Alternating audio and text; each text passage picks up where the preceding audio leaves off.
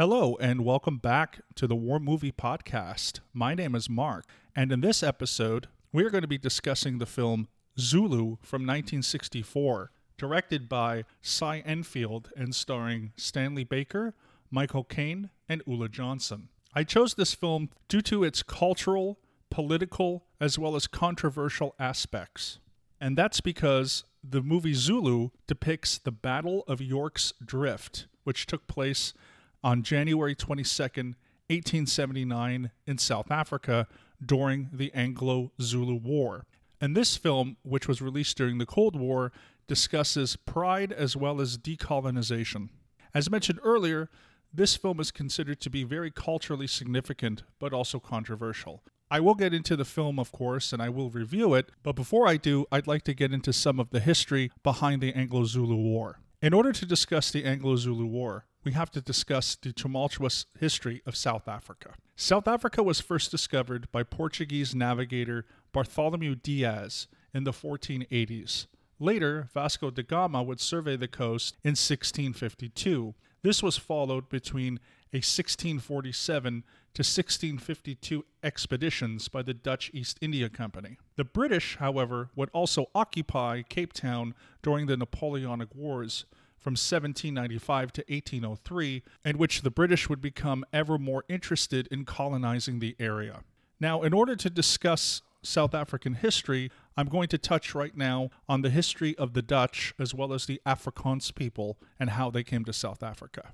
Because the Afrikaans were Protestants, many of which Calvinists in the 16, 17, and 1800s were being persecuted all over Europe by Catholics, and many had to flee. This is when many Dutch Protestants, as well as German Protestants, would come from their homelands all the way down to South Africa. For those who know any early modern history of Europe, will understand the term Huguenots. These, of course, were French Protestants, and along with the Dutch and the Germans, they also settled South Africa, which they considered to be the furthest away from France that they could get. In the 1850s, this resulted in two republics that were established by Dutch farmers, which were known as the Boers.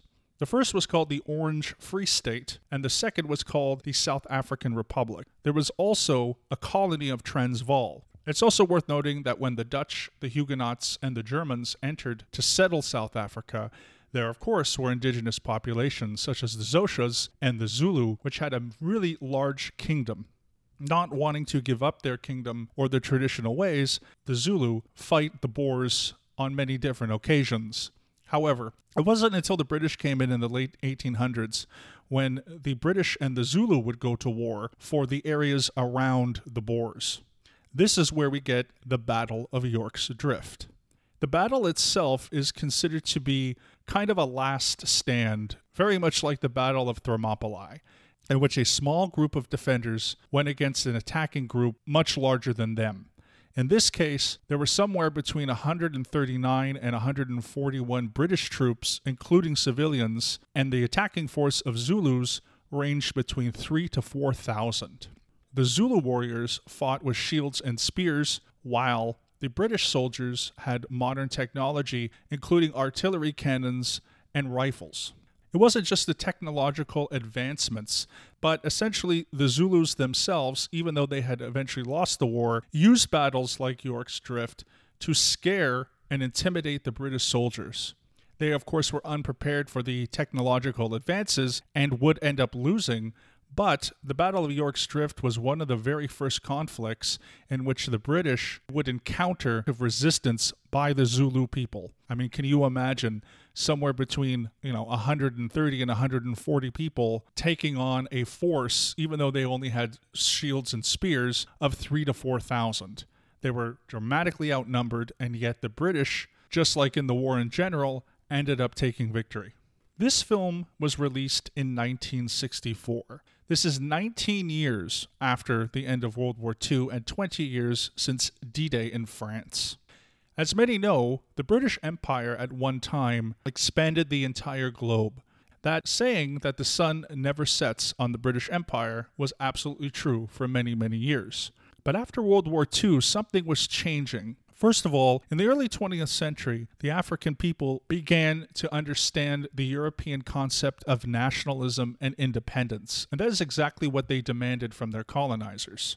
The period known as decolonization starts immediately in 1946, right after World War II, and actually lasted until somewhere around the 1980s and even into the 1990s.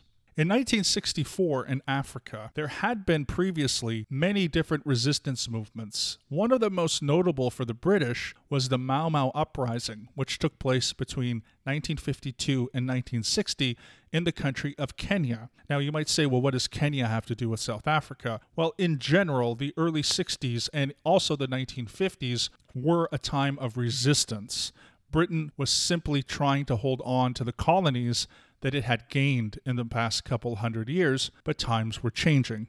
In the end, the 1960s would be a vast era of decolonization for the British. The first land to go was British Somaliland, as well as Nigeria, which gained independence in 1960. Sierra Leone and Tanzania would gain independence in 61, Uganda in 62, Zanzibar and Kenya would gain independence in 1963, North Rhodesia, as well as Malawi, would gain independence in 1964, followed by southern Rhodesia and the Gambia in 1965, and finally Botswana in 1966. And I would really encourage people to go to the internet and to find reliable sources, meaning not Wikipedia, in order to understand what this period was and what this period meant for Africans.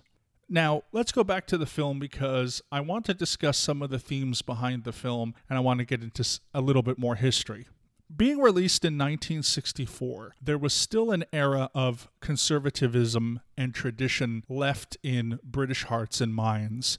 According to many, British were still, they still wanted to be colonizers. There was still an arrogance about them. However, many of these people that were traditional and conservatives had to deal with the reality that their African colonies simply wanted independence. They demanded independence, and many people felt very reluctant to give them that. So this film comes out and it depicts a small group of British soldiers with advanced technology in a valley in South Africa that defeat an inferior force. Now, this is extremely controversial in 1964. It's still considered very controversial today, and many people believed that this was a very pro colonial film. Now, I'm not exactly sure if this is supposed to be a pro colonial film or not, but I would suggest that in fact it's a very balanced film. So, first of all, the British are in South Africa to colonize. They do believe that the Zulu, as well as the Xhosas, the Swazis, and many other indigenous peoples of South Africa were inferior. But the indigenous Africans had numbers on their side, and they were willing to fight and they were willing to die in order to keep their lands free from their colonizers. In come the more technologically advanced British, with an arrogance, with a sort of smugness that many of their colonizers would just give in to their ways. And of course, this never happens the way it's planned. The Battle of Rorke's Drift is really this interesting culmination, as it was one of the very first battles of the Anglo Zulu War that was of a massive, massive scale. The film, however, depicts the many British soldiers as well as civilians, including clergy and engineers, that are simply trying to build infrastructure in South Africa. So here we have the sort of British idea that all they're trying to do is they're going to come into South Africa, they're going to, you know, try to unite some of these people and these people, meaning the indigenous Africans, would be receptive to their message. They're also building infrastructure. They're building bridges. They're building roads. They're bu- building schools and hospitals. Churches are coming in and building this infrastructure for the African people. And yet, the African people do not want Western colonialism and Western economics. And this is really essentially what this movie kind of sums up. It gives us two sides to the same coin. On one side, the British have a job to do. They're in South Africa. They don't necessarily want to be there, but they know that if they can bring peace, stability, infrastructure, and economics to these people, they believe that they will have a better life. The Zulus, however, see them as foreign invaders and want nothing to do with them. Now, why I'm getting into sort of this idea of controversy is if you've ever seen the film, and I highly, highly recommend this movie, and unfortunately, I do have to spoil this movie. The movie itself not only depicts the war, the battle, which I think is brilliant. I think the way the battle is shot, I think the way um, the fact that it's very isolated, essentially, most of the battle does take place within a compound called Rorke's Drift. There are a few buildings. It's kind of like uh, what we would call a fire base today, meaning it's kind of a makeshift camp. And the British, of course, do have their rifles, which are single bullet loaded. But where the controversy and where kind of the cultural significance comes in is at the very end. Now, this is an event that did not actually happen. And so putting it into this film is controversial because because the filmmakers had a certain message that they were trying to portray.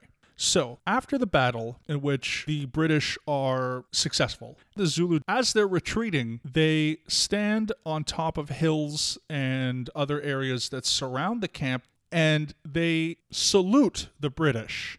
And it's a little bit hard to describe if you haven't seen the film, but essentially they give them a traditional, respectful salute in the end, almost like saying, You British are worthy opponents and we, the Zulu, now kind of bow before your advancement.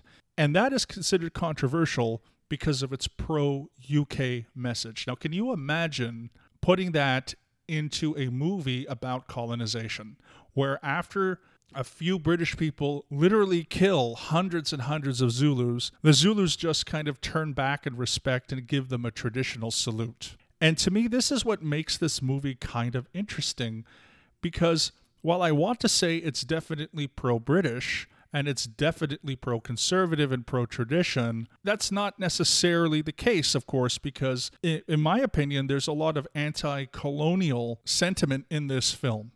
And it's depicted through certain characters that are civilians who really don't want to be in that situation.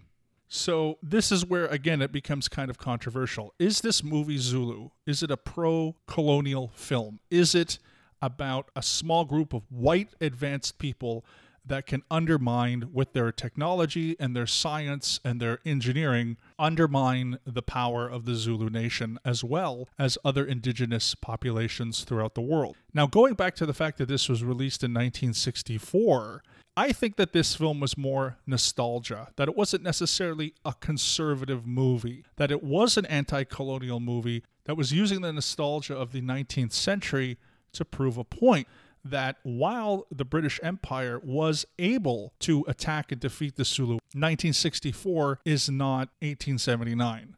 And so while the British were able to do what they did at Rorke's Drift, we live in a different time. And I really, really think that that's the message of the film. Although with the salute at the end might be a little confusing, I think the filmmakers put that in as a goodbye almost like saying, okay, well, we know that in the late 19th century, the British defeated the Zulus, but is that still relevant in 1964? So again, there's two different sides that we can take to this, and I'm always interested in hearing what other people think. So, for example, I don't think that my position is correct. My position just being that this is an anti colonial movie that has some nostalgia. In the end, the Battle of Rorke's Drift cost 17 British lives and 15 were wounded, compared to the 351 Zulus killed and about 500 were wounded, which is quite significant in the numbers. It should also be worth noting that after the Anglo Zulu War took place, the British would then go after the Dutch.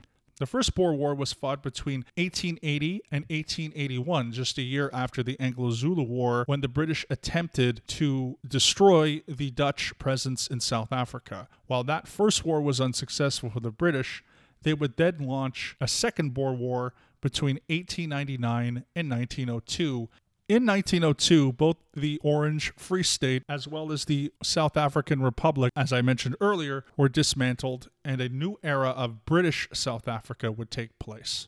Ultimately, the Battle of Rorke's Drift was depicted as a great victory for the British forces and was a source of propaganda as well as recruitment for more colonial wars in the late 19th century and to the early 20th century. I highly, highly recommend this movie for many, many different reasons. First of all, the performances are great. Um, there's a young Michael Caine who is really amazing, as well as Stanley Baker. But I really want to focus, of course, and mention the combat scenes. The camera work during the combat scenes are re- is really really stunning. It's it's quite remarkable. Um, the way that the camera moves through this small tight spaces the way that there are a lot of pans and dolly shots of rows and rows of soldiers and it might seem a little bit outdated on how could rows of soldiers being you know firing at large groups of enemies be entertaining. But I think if you watch this film from the perspective that it was very influential on other war movies, including the anti colonial message and the anti war message, then Zulu becomes a very seminal war film and one that I highly, highly recommend. So please, if you have seen the movie Zulu and you enjoy it, and perhaps you think it is actually a pro British, pro colonial, very conservative movie, please let me know. I really appreciate you listening to this podcast, and please continue to listen to my content. Until next week, my name is Mark. Thank you very much.